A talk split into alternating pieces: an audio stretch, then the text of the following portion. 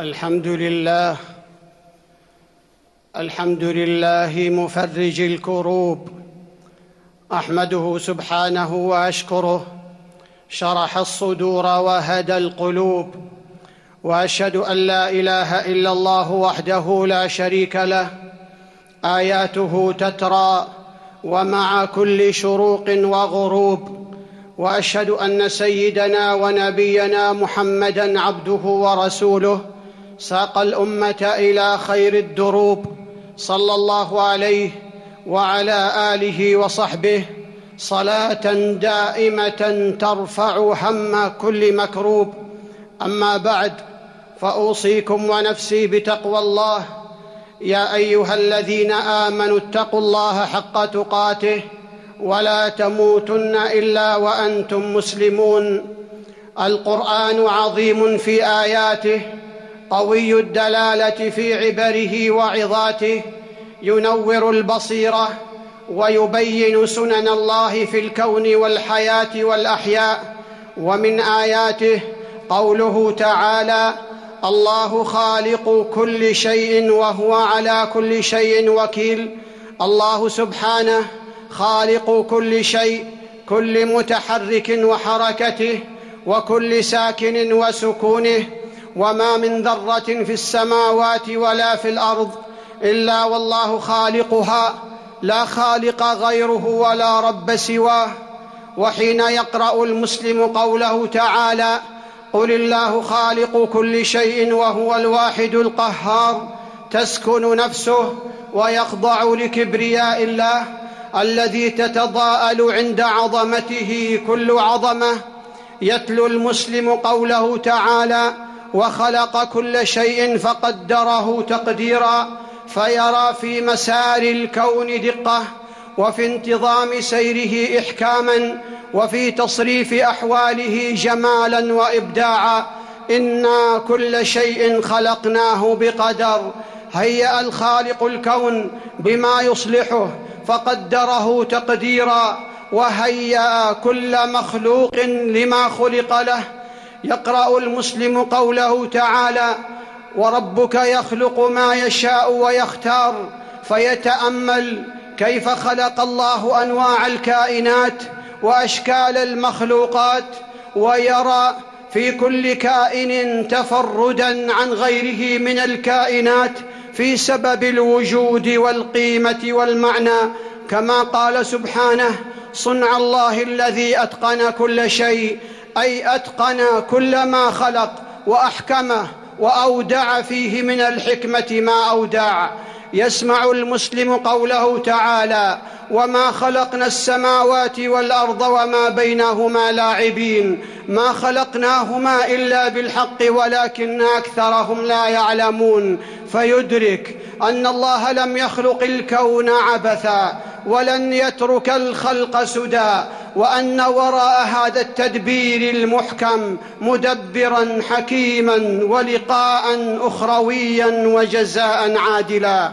وحين يتأمل المسلم قول الله تعالى الله الذي خلقكم ثم رزقكم يقر قلبه وتطمئن نفسه فقد تكفل الله برزقه من وافر خزائنه التي لا تنفد. ويعلم المسلم حين يقرأ قول الله تعالى لقد خلقنا الإنسان في كبد أن الحياة تعتريها المشاق. وتشوبها المتاعب والأمراض وتحفها الابتلاءات فيتجمل بالإيمان العميق والصبر الجميل قال تعالى ولنبلونكم بشيء من الخوف والجوع ونقص من الأموال والأنفس والثمرات وبشر الصابرين ومما يقوي الصبر. يقين العبد أن ما أصابه إما أن يكون تكفيرا لذنوبه أو سببا لنعمة لا تنال إلا على جسر من المشقة والابتلاء ثم تكون العاقبة حميدة. يقرأ المسلم قوله تعالى الذي خلقني فهو يهدين والذي هو يطعمني ويسقين وإذا مرضت فهو يشفين والذي يميتني ثم يحيين والذي أطمع أن يغفر لي خطيئتي يوم الدين فيتحقق له بهذا المعنى راحة البال واستقرار الحال فربه يطعمه ويسقيه وإذا أصابه مرض يشفيه وإن سأله حاجة يعطيه. كما يستيقن المسلم أن أمر دفع ضر المرض وجلب الشفاء بيده رب بيد ربه ومولاه. يتلو المسلم قوله تعالى الله خلقكم ثم يتوفاكم فيعلم علما لا مرية فيه أن الحياة الدنيا محطة وأنها إلى زوال مهما طال البقاء وأنه مرتحل اليوم أو غدا ليلقى ربه يقرأ المسلم قوله تعالى خلق الإنسان من عجل سأريكم آياتي فلا تستعجلون. فيعلم في الحوادث والملمات أن لله في خلقه شؤونا وفي غيبه حكم بليغة ظاهرة وأخرى خفية. لا تحسبوه شرا لكم.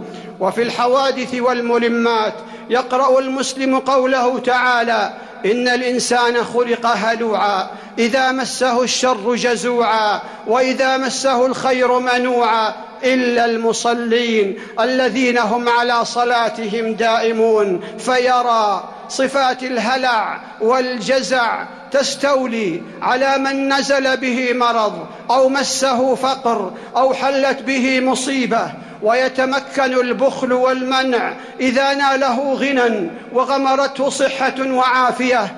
واستثنى الله من ذلك الذين هم على صلاتهم دائمون فالمحافظون على الصلاة هم السعداء المحفوظون بحفظ الله.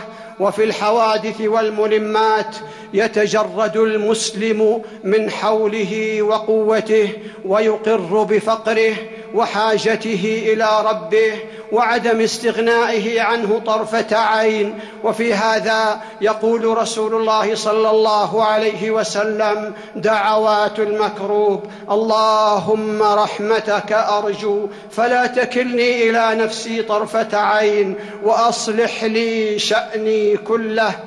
لا إله إلا أنت. بارك الله لي ولكم في القرآن العظيم ونفعني وإياكم بما فيه من الآيات والذكر الحكيم. أقول قولي هذا وأستغفر الله لي ولكم فاستغفروه إنه هو الغفور الرحيم. الحمد لله الحمد لله العظيم الحميد الفعال لما يريد وأشهد أن لا إله إلا الله وحده لا شريك له ذو العرش المجيد وأشهد أن سيدنا ونبينا محمدا عبده ورسوله المبعوث بالأمر الرشيد صلى الله عليه وعلى آله وصحبه. ما هلل مهلل وانشق فجر جديد. أما بعد فأوصيكم ونفسي بتقوى الله. وفي ظلها وفي, وفي ظل الأزمة العالمية التي أفرزها هذا الوباء المستشري يشدو كل عاقل في هذه البلاد بهذا التلاحم الذي نراه يتجسد بين قيادة تحرص على سن الأنظمة والإجراءات حماية للأرواح وحفظا للمصالح. وافراد يتسمون بالوعي ويدركون دورهم بالالتزام بالتعليمات والإرشادات حتى تنقشع الغمة ويزول البأس ونعبر الأزمة ونتجاوز الشدة بفضل الله ورحمته ولطفه. ثم مزيد تكاتف وتعاون يتوج بصدق التوبة والأوبة. وفي ظل هذه الجائحة العامة يتوجب على أصحاب الرأي والفكر ورجال المال والأعمال أن يستشعروا واجبهم الديني ومسؤوليتهم ورسالتهم في مثل هذه الأحداث التي يمتحن فيها الإيمان وتتجسد فيها ومعها معاني الأخوة لتخفيف آثار الأزمة عن فقراء ومساكين وأيتام أحاط بهم العوز وسقطوا ويسقطون من تداعيات الوباء وتوقف بعض الأعمال وذلك بإطلاق المبادرات الاقتصادية والمالية والاجتماعية والنفسية والأسرية كل حسب تخصصه وموقعه وعلى قدر همته. قال رسول الله صلى الله عليه وسلم من نفس عن مؤمن كربة من كرب الدنيا نفس الله عنه كربة من كرب يوم القيامة. ومن يسر على معسر يسر الله عليه في الدنيا والآخرة. ومن ستر مسلما ستره الله في الدنيا والآخرة. والله في عون العبد ما كان العبد في عون أخيه. اللهم إنا نسألك يا الله بأننا نشهد أنك أنت الله لا إله إلا أنت الأحد الصمد الذي لم يلد ولم يولد ولم يكن له كفوا أحد. اللهم إنا نعوذ بك من زوال نعمتك وتحول عافيتك وفجاءة نقمتك وجميع سخطك لا حول ولا قوة إلا بالله. اللهم إنا نعوذ بك من البرص والجنون والجذام ومن سيء الأسقام. اللهم إنا نعوذ بك من جهد البلاء ودرك الشقاء وسوء القضاء وشماتة الأعداء. اللهم إنا نعوذ بك من الوباء وعظيم البلاء. في النفس والأهل والمال والولد. يا ذا الجلال والإكرام. يا أرحم الراحمين. يا حي يا قيوم. اللهم ارحم موتانا وعاف مبتلانا واشف مرضانا. اللهم ارفع عن الأمة ما نزل بها من البلاء بحولك وقوتك. لا إله إلا أنت. سبحانك إنا كنا من الظالمين.